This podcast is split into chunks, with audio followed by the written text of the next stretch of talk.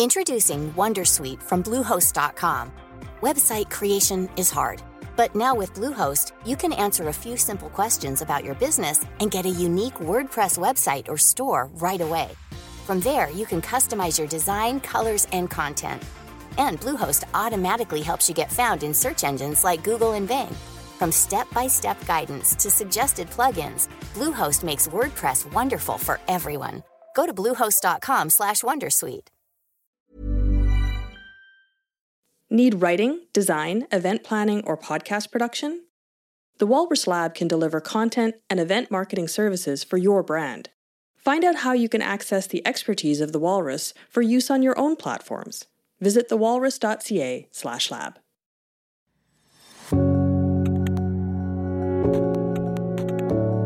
We're starting to lose track of how many weeks we've been in isolation, and we're all wondering the same thing.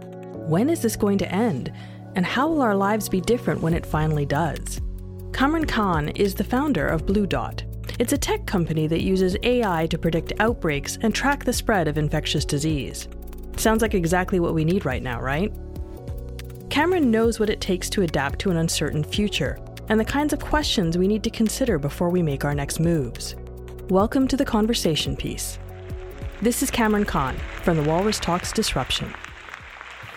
Good evening, everyone. Uh, my name is Kamran Khan. Um, I'm an infectious disease physician practicing at uh, St. Michael's Hospital in Toronto. Uh, I'm a, an associate professor with the Faculty of Medicine in the School of Public Health at the University of Toronto, and I'm also the founder and CEO of a digital health company called Blue Dot. And today, I'm going to be speaking about infectious diseases in a rapidly changing world. Okay, so our world is going through some pretty rapid changes from everything from population growth, there's about a billion people added to the planet every 12 years, urbanization, climate change, and we're in the midst of the confluence of all of these different global forces.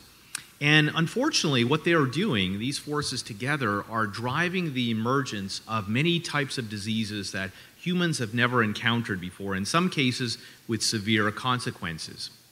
What's also happening is infectious diseases that were already here, we are starting to see their global geographic range expand. If we just think about Canadians and Lyme disease, we're now unfortunately having to become acquainted with this disease as it starts to uh, come on the rise in this particular country. And we are an incredibly mobile uh, population, not only in Canada, but across the globe. Last year, 4 billion people boarded commercial flights and traveled across the world.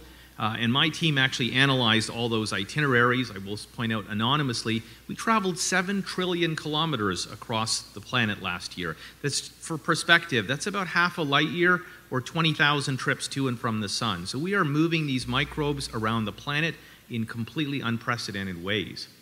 And of course, these events are having, they're speaking of disruption, they are incredibly disruptive not only to our health, they are sometimes affecting our security, uh, they are profoundly impacting our economies, and they can have disruptive effects even on the fabric of society, as we see here in this image.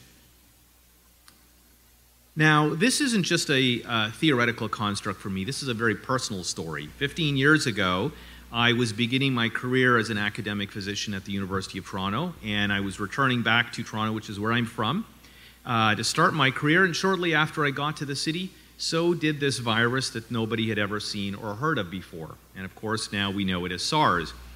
And I saw this close up close and really saw what this did to our city. One of my colleagues got infected with SARS. Thankfully, she survived. Uh, my colleagues across the healthcare workforce were terrified that they might get infected and potentially bring this virus back into their homes. Um, the city had 25,000 people in quarantine. The World Health Organization advised the, the world to stop traveling to the city of Toronto, and this had billions in economic consequences to the city. And that outbreak lasted four months. We had 25,000 people in quarantine, and it really revealed how a tiny little virus could cripple a city with millions of people. And it also, just for perspective, Toronto was just one of many cities going through the same type of experience Hong Kong, Beijing, Singapore, Taipei, uh, there were many other cities across the globe um, experiencing the same kind of outbreaks. And what this really reveals to us, you know, SARS has often been referred to as a dress rehearsal for a pandemic. And, you know, we have learned quite a bit in the past 15 years, but we are still deeply vulnerable to the threat of emerging infectious diseases. And I mention this at the centennial of the Spanish flu. So, 100 years ago, at this time, this very time of year, the Spanish flu was emerging, and this led to the deaths of 5% of the world's population in, in 1918. That's more than all the civilian and military deaths in World War I, to put that in perspective. And so we are still quite vulnerable to these types of threats. Now, on one hand, I have painted a pretty bleak picture about what the future may look like, but I also want to say there are reasons for optimism.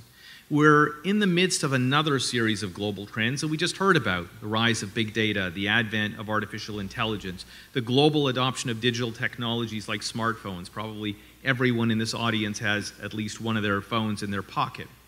And what we really need to be able to do is to use these tools to build something that doesn't exist a global early warning system for infectious diseases. You might think this exists at the World Health Organization or the CDC, for example.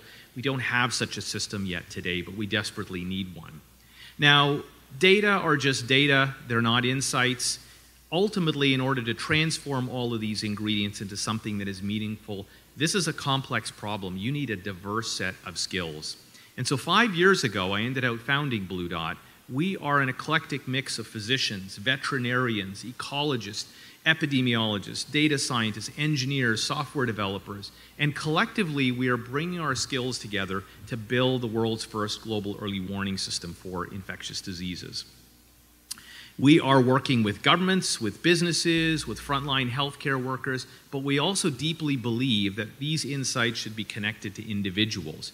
Now, there's this lovely passage from the Talmud that whoever saves a single life, it's considered as if they have saved the entire world. And on the other hand, we could look at this and say that it really only takes one of us to start an outbreak or start a pandemic. Um, and so ultimately, if we can actually empower uh, individuals and each one of us can take responsibility to protect our own health, we can actually protect the world around us. And this is one of our core objectives at Blue Dot. So I'm going to just leave you with a parting thought about the next time you're on a trip and going somewhere, thinking a little bit about what is it that you might be introducing to another part of the world? What might you be bringing home? When we think about the Zika virus outbreak in 2016, that virus didn't spread across Latin America by mosquitoes flying from one country to the next. People took it to different places and infected mosquitoes in their destinations. So ultimately, for each one of us, as we travel around the world, we are so interconnected and so interdependent. When we are healthy, we are ultimately creating a healthier and a safer and a more secure world. Kamran Khan is a physician at St. Mike's Hospital in Toronto and the founder of Blue Dot, and he spoke at the Walrus Talks Disruption, presented by Concordia University. And he's just one of over 800 brilliant Canadians who have graced the stage at the Walrus Talks. Wish you'd been there? Wish granted. Our YouTube channel is the place to find all of the Walrus Talks, and we're coming to a city near you, live and in person as soon as physically possible. Until then, stay in touch with our events newsletter. Find it at thewalrus.ca